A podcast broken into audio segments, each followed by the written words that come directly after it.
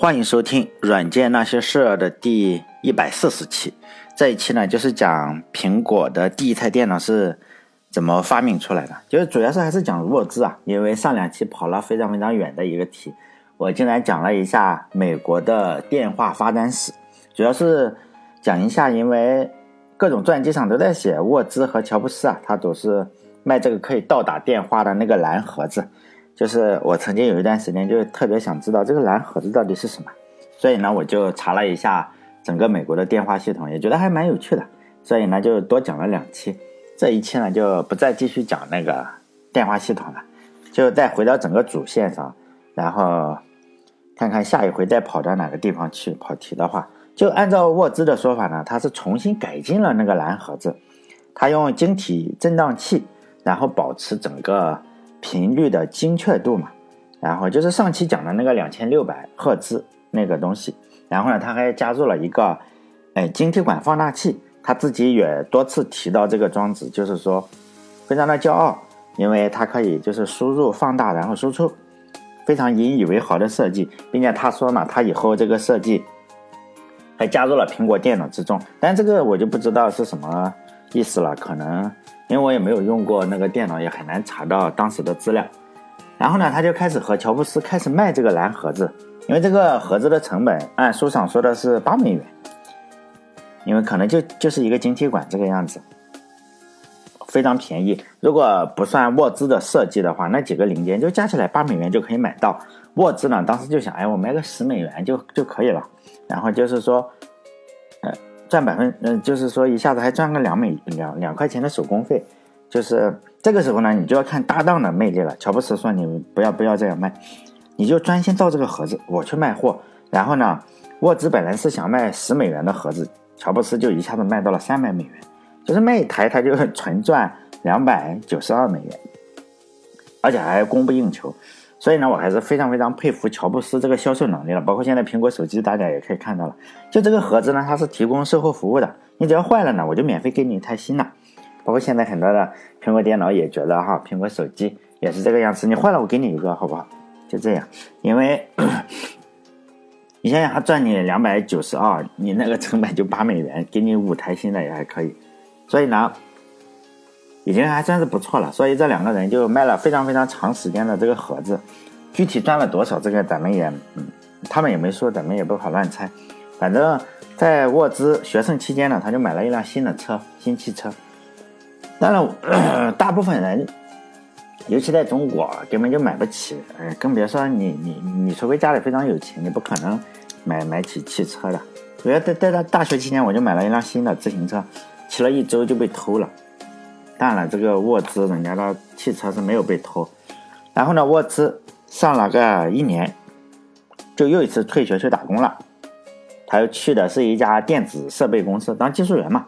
干了半年，他有个朋友叫艾伦·鲍姆的，就是这个朋友就说：“你这个在这个小公司嘛，也好像没什么意思，就来惠普吧，去去惠普造这个计算器，不是计算机啊，是计算器，就钱还比较多。”然后呢，沃兹就。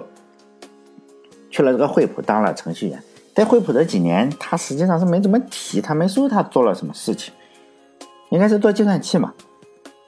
但是应该是比较有钱，多次说过，哎，他当时比较有钱，还经常就说给这个乔布斯钱嘛，给他的朋友钱，而且把他一周的工作量就是非常的，嗯，一周的工作量可能就一定个数量，因为他经常就一天就做完了，就没什么事情做了嘛。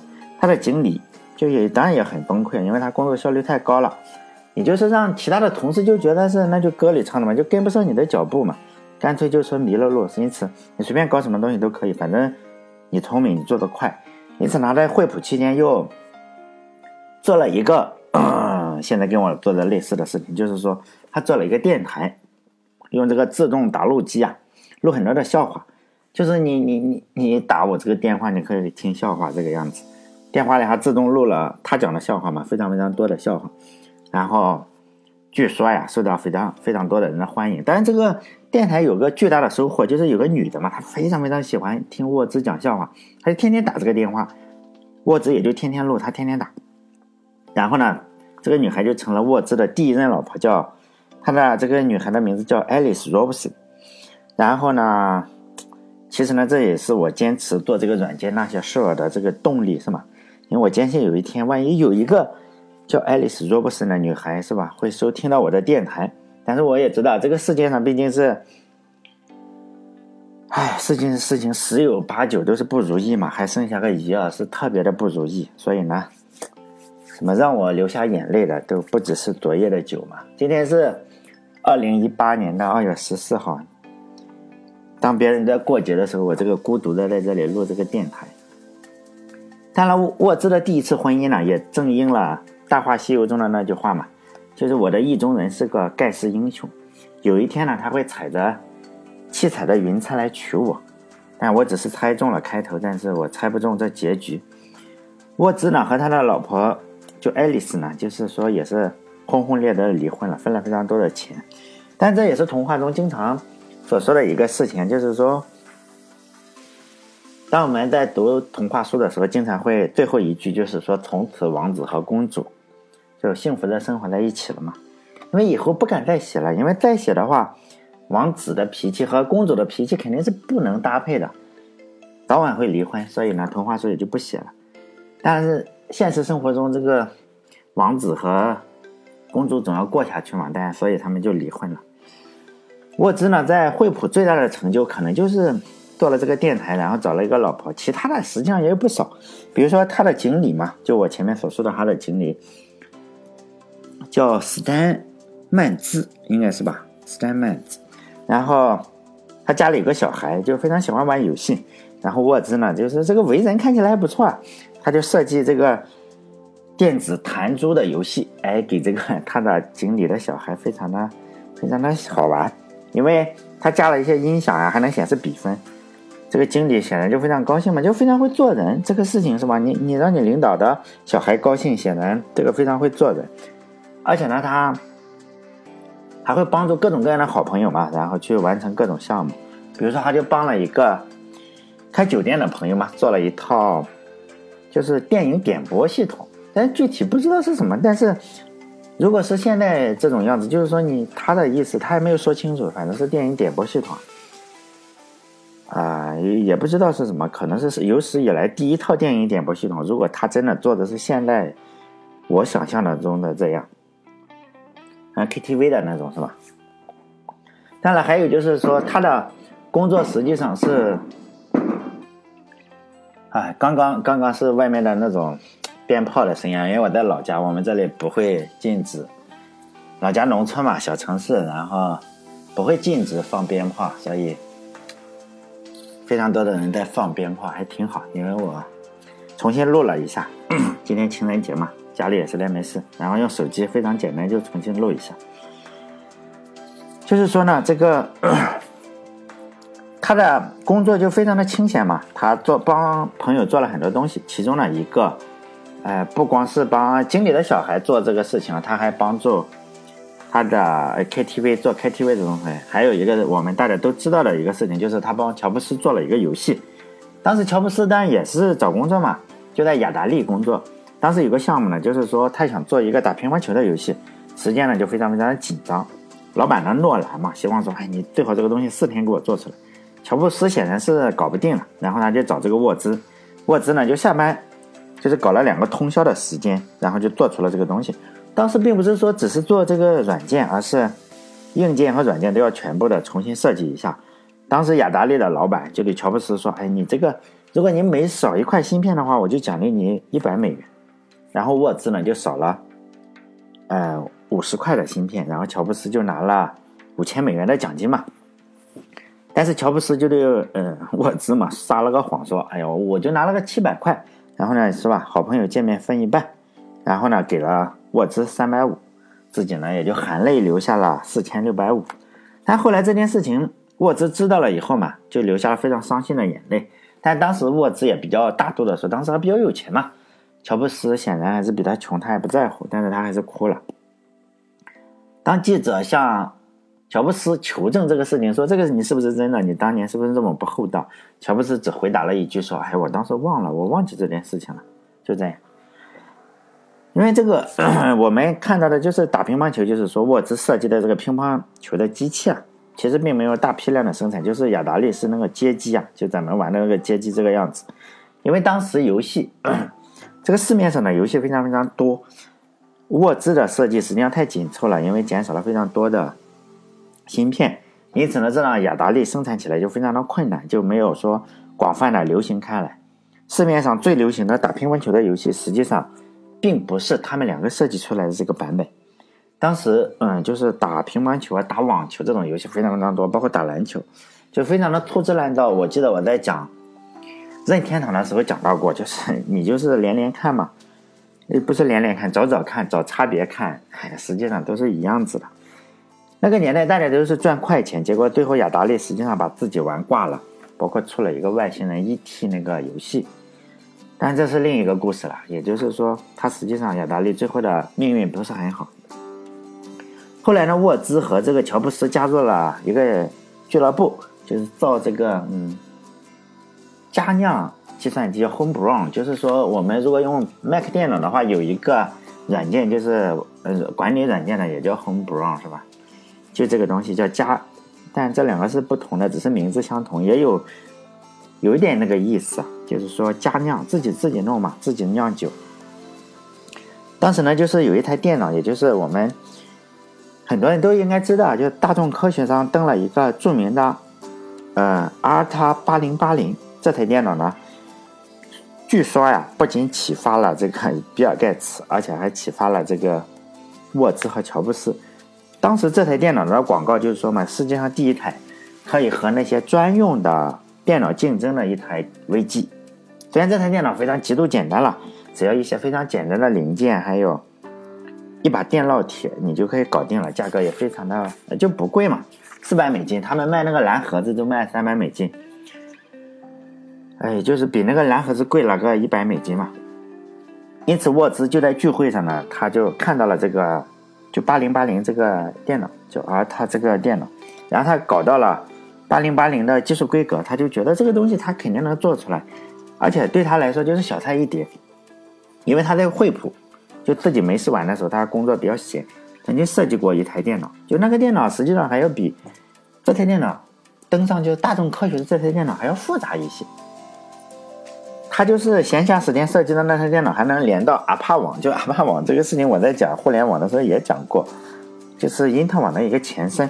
他设计的那台电脑呢，就能够把阿帕网上的一些信息啊，直接传到我的电视上，比如说你的留言什么的。而这台登上大众科学的那台电脑呢，实际上只有八盏灯，哎，然后是吧，八进制，然后你呢只能显示这八盏灯，和他当时做的那个设计比起来，也就是非常差。因此聚会结束的那天晚上，他就开始重新的设计电脑，但他没有采用这个英特尔八零八零芯片，因为有更先进的芯片嘛。这个事情好像我也讲过，就是讲英特尔的时候，实际上当时摩托罗拉有一个六八零零的芯片是要比。八零八零的芯片要先进很多，但是呢，这个六八零零你想想，先进了肯定是贵嘛，就是说 比较贵，因此呢，他就在衡量要么用贵的摩托罗拉，或者用便宜的八零八零。就在这两者衡量的时候，哎，当时又出了一款新的芯片，叫做 Mostek 的 Mos 六五零二这个芯片。这个芯片呢，就是说介于两者之间嘛，又不贵又不差，就这个样子，反正衡量嘛。因此呢，他第一台苹果电脑实际上是用这个六五零二的芯片做的。第一台电脑叫苹果一号啊，他起的名字叫苹果一号。当时他还在惠普上班，因此他上班的时候就，我不前面说了嘛，他很快就会做完工作啊，也没什么什么事干是吧？就设计电脑。嗯，他设计的第一台电脑，他说过啊，就是说，哎，有个大的问题，就是说我我我这个电脑一开机啊。要预热，预热三十分钟才能够用。哎，就是说它这个 bug 是怎么样？还讲了很多啊，我也不知道。嗯，主要看不懂，我看不懂，我也没听懂他说什么意思。为什么这个 bug 要预热三十分钟，整个硬件才能工作？他就修复了这个 bug 以后呢，他就给电脑装了一个随机存取的内存。就是现在咱们这啥，这是个电脑，就是随机存取的内存。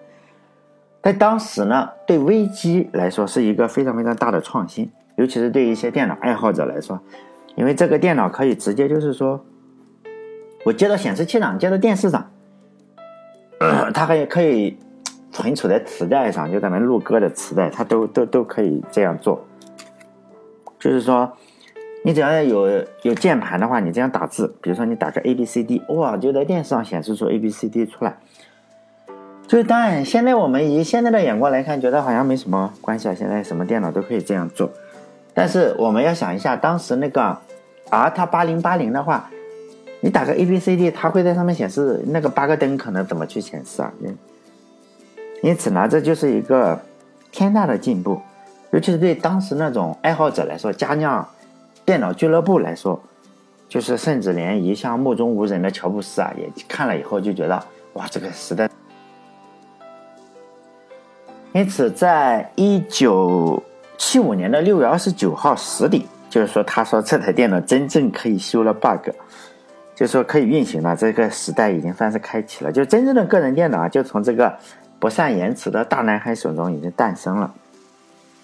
乔布斯看到这个设计以后，他就知道，哎，这个属于我的时代可能就要来了。因此，他就说服了沃兹，说你不要发图纸出去。因为沃兹呢，本来是想就是说，有这么多人喜欢我，我这个把图纸印一下是吧？只赚吆喝不赚钱，还是像以前一样嘛，就是不想赚钱。乔布斯就看到图纸说，你这个图纸非常复杂，这么大复杂是吧？你发给这些人也没什么用嘛，因为他们根本焊接不出来。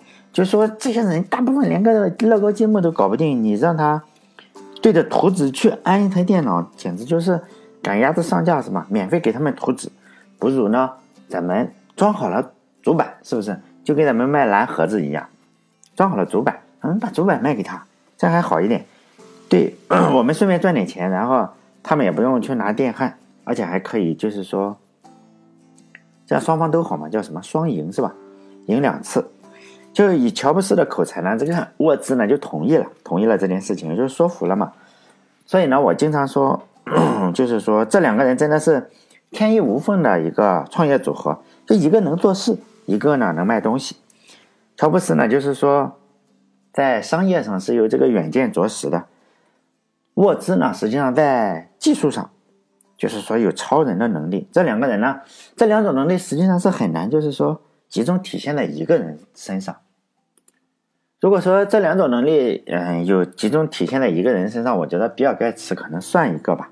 还有就是，应该是他了，他就是技术也好，这个眼光显然我们也知道是吧？很多人虽然觉得乔布斯好像比比尔盖茨厉害，实际上很难比，是吧？这个东西很难比，人家都很厉害。就苹果公司呢，这两个创始人就是一人占了一项，已经是非常厉害了。这两个人一结合，这个改变人类的发明，你就可以推广出去了嘛。首先要有发明，其次要推广。这就是我也经常在节目里我说嘛，技术和眼光你是缺一不可的。比如说乔布斯眼光很好，但是如果没有沃兹造这台电脑，他没东西卖嘛，他卖什么东西啊？如果说沃兹，哎，他技术非常非常好，就造出来了很多东西，他会造。但是呢，如果没有人帮他推广，他的性格可能可能会有一部分人用啊，但是不会一下子推广到是吧？全世界。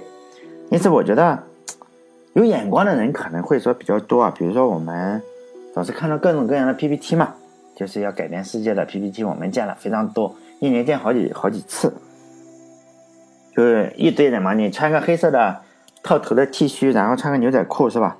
就是乔布斯的传人。但是呢。很难找到的是什么？你很难找到沃兹啊，你很难找到有个人能够创造出一个革命性的东西出来。其实我就觉得中国的革命性的东西真的非常的少。你如果仔细考虑的话，从明朝以后，就是明朝五百多年前了，明朝以后，实际上就没有什么真正的创新了。中国现在就有一本书嘛，可能叫什么《一千零一项发明》。就是改变世界的一千零一项发明，当然也不权威啊。就是呢，其中一千零一项发明里有多少项是中国呢？三十项，三十项还是三十一项？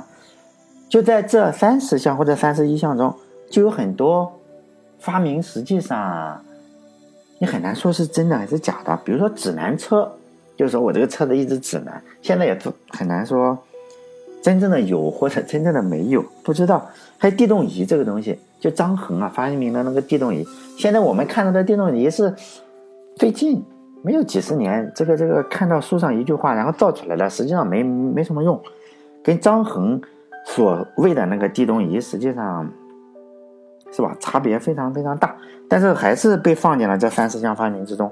还有说手推车，就咱们这个推车啊，我这个在工地搬砖的时候，我经常是推车的，推推砖，我实际上并不是。搬的机会比较少，都是搬到车上，然后手推车。这个手推车呢，它也是放进了这些发明之中。就传闻说手推车是为什么谁发明的？诸葛亮。这个东西是不是真的？说是说这个东西就是木牛流马，因为诸葛亮发明了一个木牛流马，说这个木牛流马就是手推车的原型。这个是不是真的？说实在的，我真的是有些怀疑。还有厕纸，就上厕所我们用的手纸，说也是中国发明的。就是说。怎么说呀？我个人是对此持怀疑态度啊！你这个厕纸这个东西是吧？但国外的发明就不不不说了，非常非常多，包括电脑呀，什么东西都都都都都是很多都是国外发明的。这尤其从明朝以后，中国一个都没有了。包括他也说了围棋啊、筷子呀，这种也算嘛。但这都是很久很久以前了，也就不怎么不管怎么争论了。包括筷子也好，围棋也好，还是手推车也好，还是厕纸。就是厕所的手纸，就算都是中国人发明的，但是仍然无法掩盖的一个事实，就是说，从明朝以后，中国就没有什么改变世界的发明了。不要说发明了，甚至连一些制度啊、一些文化，都是从国外引进的。当然了，就是说，师夷长技以制夷嘛，所以这也无所谓，是吗？但是呢，总的来说，作为一个呃，像我这种思想还比较狭狭狭隘还是狭义的。这种中国人嘛，我还是希望就是说中国能越来越多的发明东西嘛，比如说 USB，我也希望 USB 是中国发明的，我也希望就是说汽车是中国发明的，包括 PPT 也是中国发明的，手机啊，什么都是中国发明，包括共产主义最好也是中国发明的，比如说马克思真正的是个中国人，可能也有中国血统，但是呢，实际上这一些都是引进的嘛，但是我们就拿过来。搞一下，然后去抵制西方，实际上拿西方的东西去抵制西方嘛。再回到一九七六年的初，就是当时嘛，沃兹是多少岁？二十六岁。乔布斯是多少？二十一岁，就风华正茂的年龄。那时候我还什么都不懂。乔布斯呢，就以一千五百美元就卖了他的福特汽车，然后呢，沃兹呢是卖了五百美美元卖了他那个惠普六五计算器。他们总共筹集了一些钱嘛，就成立了一家公司。在这个公司的名声上，他们就很难做出决定啊，因为他有一个期限嘛，就是说明天必须要把这个公司的名字给搞出来。然后乔布斯想了半天，说要不叫这个苹果公司算了，苹果电脑公司。因为当时乔布斯是素食主义者，就不吃肉。他刚刚说，据说啊，他刚刚他不但不吃肉，他还不洗澡。就说他觉得他素食主义者浑身散发着是吧苹果的香味，实际上很臭。他刚刚从苹果园回来，然后就觉得，哎，你这个叫苹果的话，它起码不吓人嘛，而且听上去还比较有活力，也比较近人情嘛，所以就选了这个名字。最初的苹果的图标实际上不是现在这个咬了一口的，而是一个牛顿坐在苹果树下，非常非常复杂的一个东西，啊，然后坐在树下思考，后来才变成了这个样子。之所以咬一口，他们说。我看到某本书上，我忘了哪本书上说，之所以咬一口呢，是当时也不要咬一口，但是不咬一口呢，看起来又有点像西红柿。实际上可能就是乔布斯可能不吃西红柿，我经常吃西红柿啊。其实西红柿有时候我觉得比苹果还好吃一点。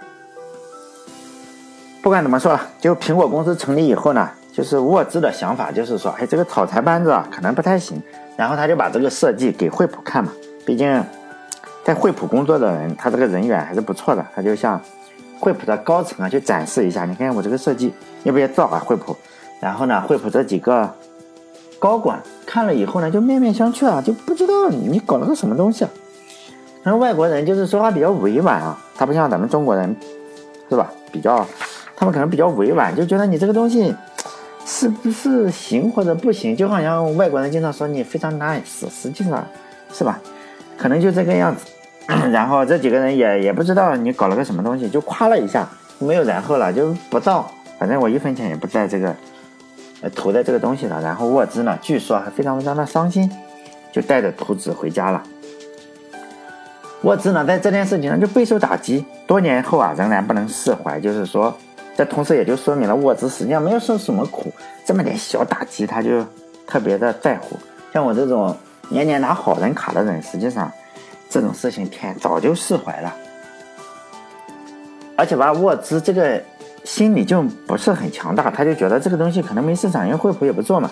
这个时候就显现出搭档的力量了嘛。乔布斯说：“来来来，你不说没市场吗？我再搞一次哈。你还记得上一次那个成本八美元的盒子吗？是吧？我卖了个三百美金。这一次呢，是吧？我再重新演一次。然后乔布斯一个人就走到了山景城一个个人电脑零售店里，那个。”零售店的名字呢叫 Byte Shop，店的老板呢叫保罗特瑞，就这样，这就是一个非常伟大的故事了。然后多年以后，沃兹呢就想起这件事情来，仍然惊诧不已。他就说：“我当时完全惊呆了，我永远也忘不了那一刻。就是到底乔布斯做出了什么事情，让这个他的搭档惊诧不已呢？就是下一期我来讲这个事情。这一期时间到了，最后呢，祝大家情人节快乐！还有新年也快乐吧，然后还有关注一下我的微信公众号，叫“软件那些事”啊，六个字啊，因为我发不出最后那个音来，因为我这个实际上是我模仿明朝那些事，然后造的这个公众号，但转发或者打赏都非常的好，祝大家狗年快乐，再见，下期见。